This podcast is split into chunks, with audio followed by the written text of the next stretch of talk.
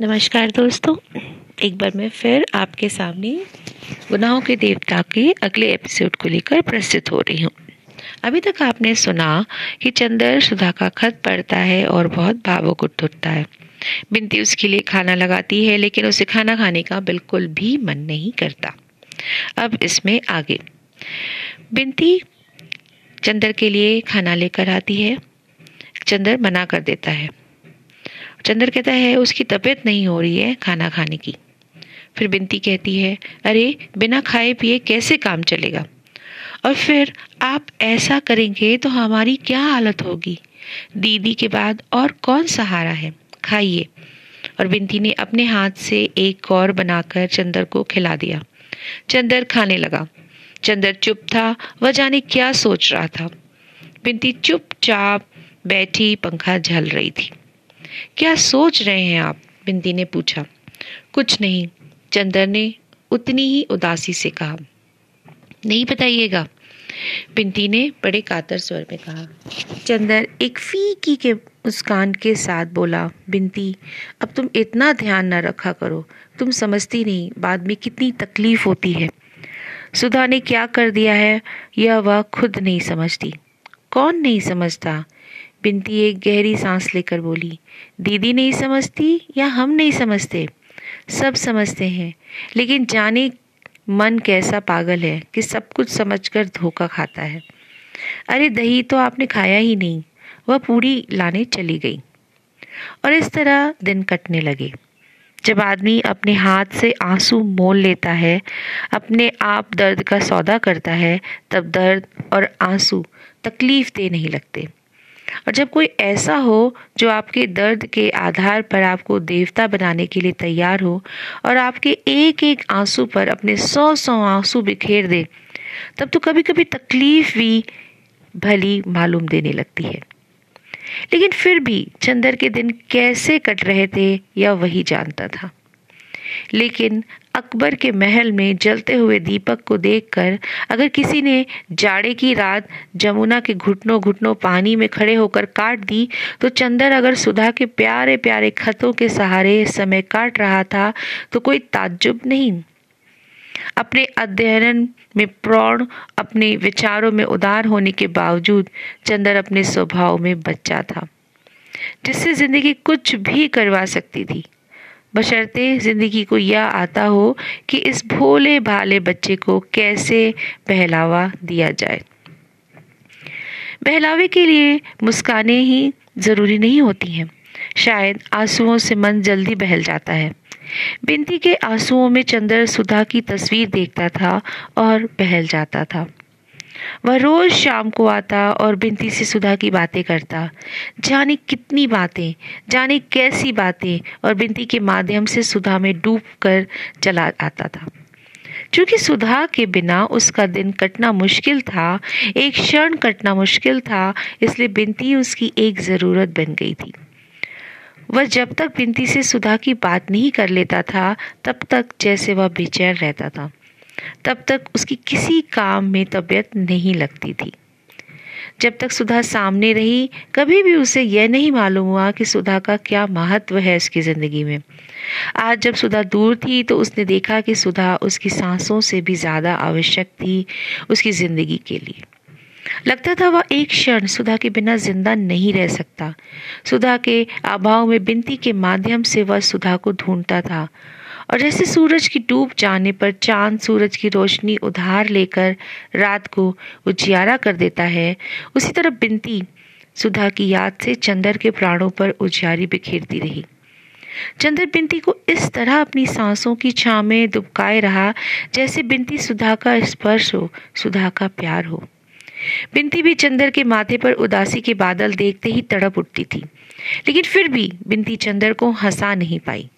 चंद्र का पुराना उल्लास लौटा नहीं। सांप का काटा हुआ जैसे लहरें लेता है, वैसे ही चंद्र की नसों में फैला हुआ उदासी का जहर रह रहकर चंद्र को झकझोर देता था। उन दिनों दो दो, तीन तीन दिन तक चंद्र कुछ नहीं करता था बिनती के पास भी नहीं जाता था बिनती के आंसुओं की भी परवाह नहीं करता था, खाना नहीं खाता था और अपने को जितनी तकलीफ़ हो सकती थी देता था। फिर ज्यों ही सुधा का कोई खत आता था, वह उसे चूम लेता और फिर स्वस्थ हो जाता था। बिनती चाहे जितना करे, लेकिन चंदर की इन भयंकर उदासी की लहरों को चंदर से छीन नहीं पाई थी। चाँद कितनी कोशिश क्यों न करे, वह रात को दिन नहीं बना सकता। लेकिन आदमी हंसता है दुख दर्द सभी में आदमी हंसता है। जैसे हँसते हँसते आदमी की प्रसन्नता थक जाती है, वैसे ही कभी कभी रोते रोते आदमी की उदासी थक जाती है और आदमी करवट बदलता है। ताकि हँसी की छां में कुछ विश्राम कर फिर वह आंसुओं की कड़ी धूप में चल सके। ऐसी ही एक सुबह थी जब चंद्र के उदास मन में आ रहा था कि वह थोड़ी देर हंस भी ले। बात यूँ हुई थी कि उसे शैली की एक कविता बहुत पसंद आई थी, जिसमें शैली ने भारतीय मल्यज को संबोधित किया है। उसने अपना शैली कीट्स का ग्रंथ उठाया और उसे खोला तो वही आम के चार के दाग, अचार वही आम के अचार के दाग सामने पड़ गए, जो सुधा ने शरारतन डाल दिए थे। बस वह शैली की कविता को तो भूल गया और उसे याद आ गई आम की फांक और सुधा की शरारत से भरी शोक आँखें। फिर तो एक के बाद दूसरी शरारत प्राणों में उठ उठ कर चंदर की नसों को गुदगुदाने लगी। और चंदर उस दिन जाने क्यों हंसने के लिए व्याकुल हो उठा।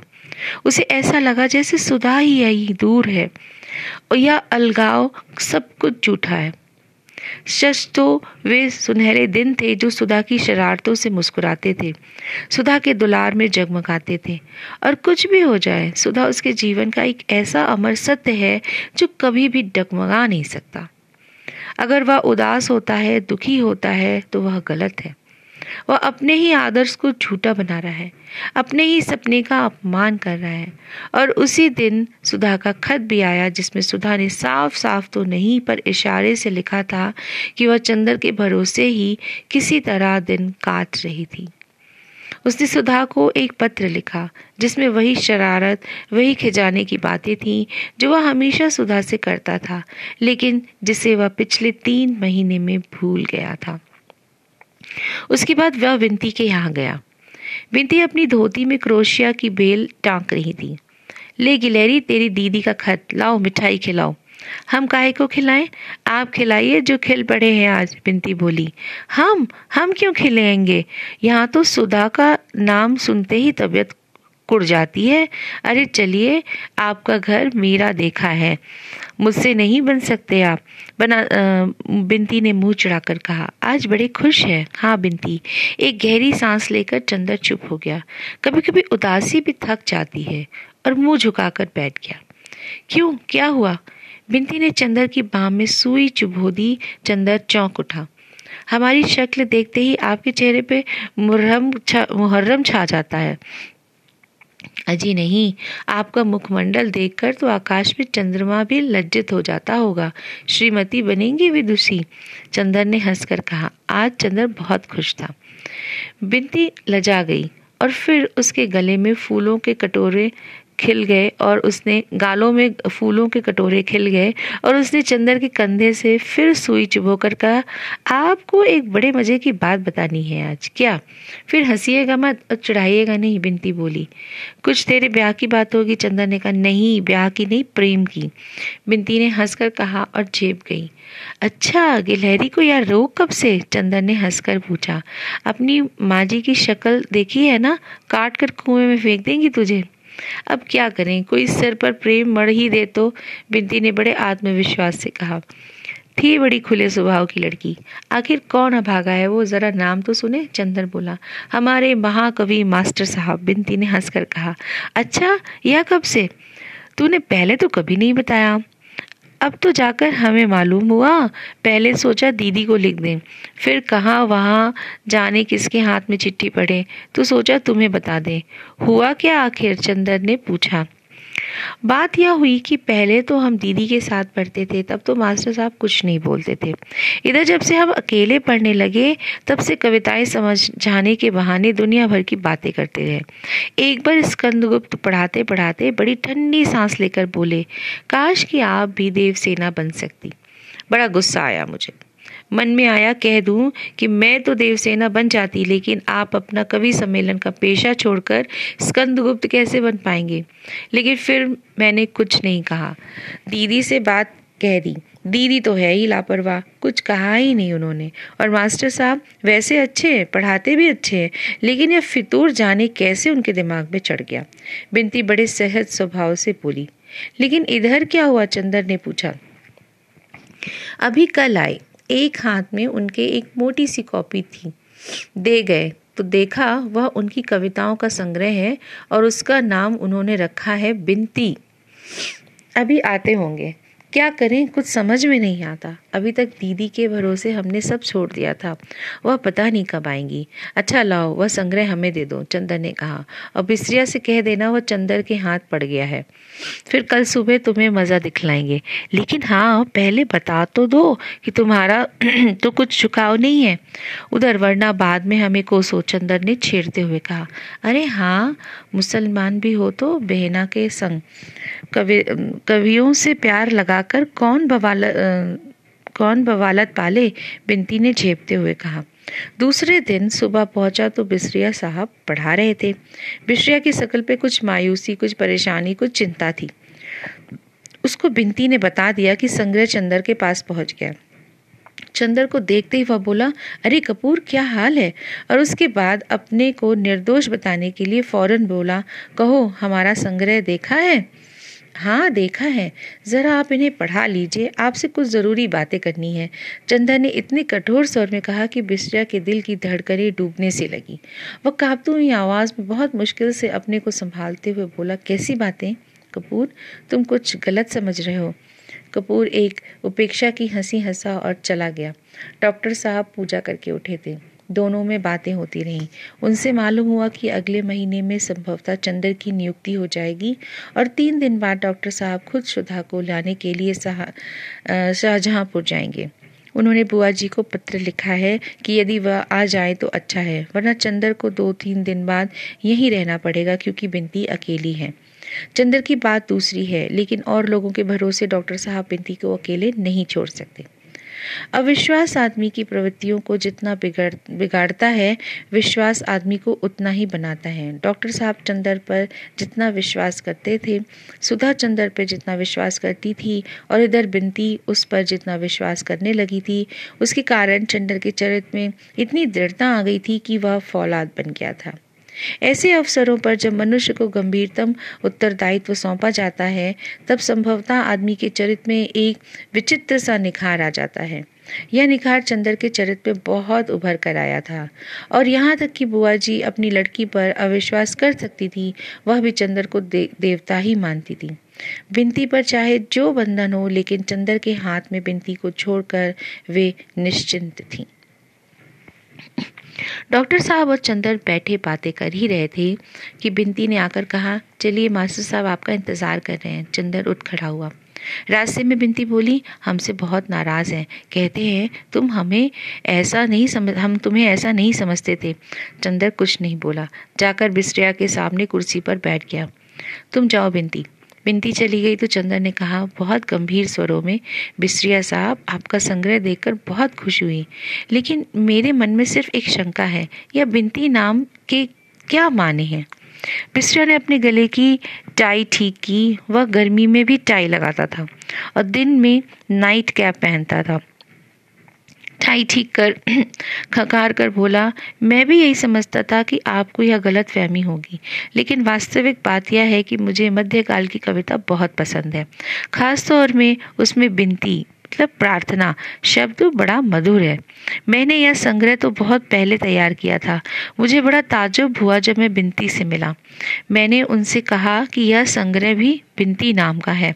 फिर मैंने उन्हें लाकर दिखला दिया। चंदर मुस्कुराया और मन ही मन कहा, है बिस्रिया, बहुत चालाक, लेकिन खैर मैं हार नहीं मान सकता और बहुत गंभीर होकर बैठ गया। तो यह संग्रह इस लड़की के नाम पर नहीं है, बिल्कुल नहीं। और बिनती के लिए आपके मन में कहीं कोई आकर्षण नहीं, बिल्कुल नहीं। छी, आप मुझे क्या समझते हैं? बिस्ट्रिया बोला, छी, मैं भी कैसा आदमी हूँ? माफ़ करना बिस्ट्रिया मैंने व्यर्थ में शक किया। बिस्ट्रिया यह नहीं जानता था कि यह दाव इतना सफल होगा वह खुशी से फूल उठा। सहसा चंदर ने एक गहरी सांस ली। क्या बात है चंदर बाबू? बिस्ट्रिया ने पूछा। कुछ नहीं बिस्ट्रिया आज तक मुझे तुम्हारी प्रतिभा, तुम्हारी भावना, तुम्हारी कला पर विश्वास था। आज से उठ गया। क्यों? क्यों क्या? अगर बिंती जैसी लड़की के साथ रहकर भी तुम उसके आंतरिक सौंदर्य से अपनी कला को अभिसिंचित अभिसिंचित ना कर सके तो तुम्हारे मन में कलात्मकता है। यह मैं विश्वास नहीं कर पाता। तुम जानते हो, मैं पुराने विचारों का संकीर्ण, बड़ा बुज़ुर्ग तो नहीं। मैं भी भावनाओं को समझता हूँ। मैं सौंदर्य, पूजा या प्यार को पाप नहीं समझता। और मुझे तो बहुत खुशी होती है जानकर कि तुमने ये कविताएँ बिनती पर लिखी हैं। उसकी प्रेरणा से लिखी हैं। यह मत समझना कि मुझे इससे ज़रा भी बुरा लगता। यह तो कला का सत्य है। पाश्चात्य देशों में तो लोग हर कवि को प्रेरणा देने वाली लड़कियों की खोज में वर्षों बिताते, बिता देते हैं। उसकी कविता से ज़्यादा महत्व उसकी कविता के पीछे रहने वाले व्यक्तित्व को देते हैं। हिंदुस्तान में पता नहीं क्यों हम नारी को इतना महत्वहीन समझते हैं, या डरते हैं, या या हम में इतना नैतिक साहस नहीं। तुम्हारा स्वभाव, तुम्हारी प्रतिभा किसी हालात में किसी हालत में मुझे विदेश के किसी कवि से कम नहीं लगती। मैंने सोचा था, जब तुम अपनी कविताओं के प्रेरणात्मक व्यक्तित्व का नाम घोषित करोगे तो सारी दुनिया बिनती को और हमारे परिवार को जान जाएगी। लेकिन खैर, मैंने गलत समझा था कि बिनती तुम्हारी प्रेरणा बिंदु थी और चंद्र चुपचाप कंपिनता से बिस्ट्रिया के संगर के पृष्ठ उलटने लगा। विसरा के मन में कितनी उथल पुथल मची हुई थी। चंद्र का मन इतना विशाल है, यह उसे कभी नहीं मालूम था। यहाँ तो कुछ छिपाने की ज़रूरत ही नहीं। और जब चंद्र इतनी स्पष्ट बातें कर रहा है तो बिस्ट्रिया क्यों छिपाए? कपूर, मैं तुमसे कुछ नहीं छिपाऊँगा। मैं कह नहीं सकता कि बिनती जी मेरे लिए क्या है। शेक्सपियर की मिरांडा, प्रसाद की देवसेना, दांती की बेस्त्रिस, कीट्स की फैनी और सूर की राधा सूर की राधा से बढ़कर मधुर, माधुर्य अगर मुझे कहीं मिला है तो बिनती में। इतना इतना डूब गया मैं बिनती में कि एक कविता भी नहीं लिख पाया। मेरा संग्रह छपने जा रहा था तो मैंने सोचा कि इसका नाम ही क्यों ना बिनती रखूँ। चंदन ने बड़ी मुश्किल से अपनी हँसी रोकी। दरवाजे के पास छिपी खड़ी हुई बिनती खिलखिलाकर हंस पड़ी। चंदर बोला, नाम तो बिनती बहुत अच्छा सोचा तुमने, लेकिन सिर्फ़ एक बात है। मेरे जैसे विचार के लोग सभी नहीं होते। अगर घर के और लोगों को यह मालूम हो गया, मसलन डॉक्टर साहब को तो वह यह ना जाने क्या कर डालें। इन लोगों को कविता और उसकी प्रेरणा का महत्व ही नहीं मालूम। उस हालत में अगर तुम्हारी बहुत बेजती हुई तो ना हम कुछ बोल पाएँगे, ना बिनती। डॉक्टर साहब पुलिस को सौंप दें, यह अच्छा नहीं लगता। वैसे मेरी राय है कि तुम बिनती ही नाम रखो, बड़ा नाम बड़ा नया नाम है। लेकिन यह समझ लो कि डॉक्टर साहब बहुत सख्त हैं इस मामले में। बिस्टिया की समझ में नहीं आता था कि वह क्या करे। थोड़ी देर तक सिर खुजलाता रहा, फिर बोला, क्या राय है कपूर तुम्हारी? अगर मैं कोई दूसरा नाम रख दूँ तो कैसा रहेगा? बहुत अच्छा रहेगा और सुरक्षित रहेगा। अभी अगर तुम बदनाम हो गए तो आगे तुम्हारी उन्नति के सभी मार्ग बंद हो जाएँगे। आदमी प्रेम करे, मगर जरा सोच समझ कर मैं तो इस पक्ष में हूँ। भावना का कोई, भावना को कोई नहीं समझता इस दुनिया में। कोई नहीं समझता हम कलाकारों की कितनी मुसीबत है। एक गहरी सांस लेकर बिस्टिया बोला, लेकिन खैर अच्छा तो कपूर, क्या राय है तुम्हारी? मैं क्या नाम रखूँ इसका? चंद्र गंभीरता से सिर झुकाए थोड़ी देर तक सोचता रहा, फिर बोला, तुम्हारी कविताओं में बहुत रस है। कैसा रहे अगर तुम इसका नाम गडेरिया रखो? क्या? बिसरिया ताजुब से बोला? हाँ हाँ गडेरिया, मेरा मतलब है गन्ने की गडेरिया। दरवाजे के पीछे बिनती से न रहा गया और खिलखिला कर हंस पड़ी और सामने आ गई। चंदर भी अट्टहास कर पड़ा। बिसरिया छड़ पर आँखें फाड़ दोनों की ओर देखता रहा। उसके बाद वह ज्यो ही मज़ाक समझा, उसका चेहरा लाल हो गया। हैट उठाकर बोला अच्छा आप लोग मज़ाक बना रहे थे मेरा? कोई बात नहीं, मैं देखूँगा। मिस्टर कपूर, आप अपने को क्या समझते हैं? वह चल दिया। अरे, सुनो बिसरिया चंदन ने पुकारा। वह हँसी नहीं रोक पा रहा था। बिसरिया मुड़ा, मुड़कर बोला, कल से मैं पढ़ाने नहीं आ सकता। मैं आपकी शक्ल भी नहीं देखना चाहता। उसने बिनती से कहा तो मुँह फेर कर, पढ़ा दीजिएगा। चंदर बोला बिनती फिर हंस पड़ी। बिसरिया ने मुड़कर बड़ी गुस्से से देखा और पैर पटकते हुए चला गया। बेचारे कवि, कलाकार आज की दुनिया में प्यार भी नहीं कर पाते चंदन ने कहा, और दोनों की हँसी बहुत देर तक गूंजती रही। अगस्त की उदास शाम थी पानी रिमझिम, रिमझिमा रहा था और डॉक्टर साहब के लिए सूगले बंगले में बरामदे में कुर्सी डाले, लॉन पर छोटे छोटे गड्ढों में पंख धोती और कुला, कुलेले करती हुई गौरैयों की तरफ़ अब पलक देखता हुआ चंदर जाने किन ख्यालों में डूबा हुआ था। डॉक्टर साहब सुधा को लेवाने के लिए शाहजहांपुर गए थे। बिनती भी जिद करके उनके साथ गई थी।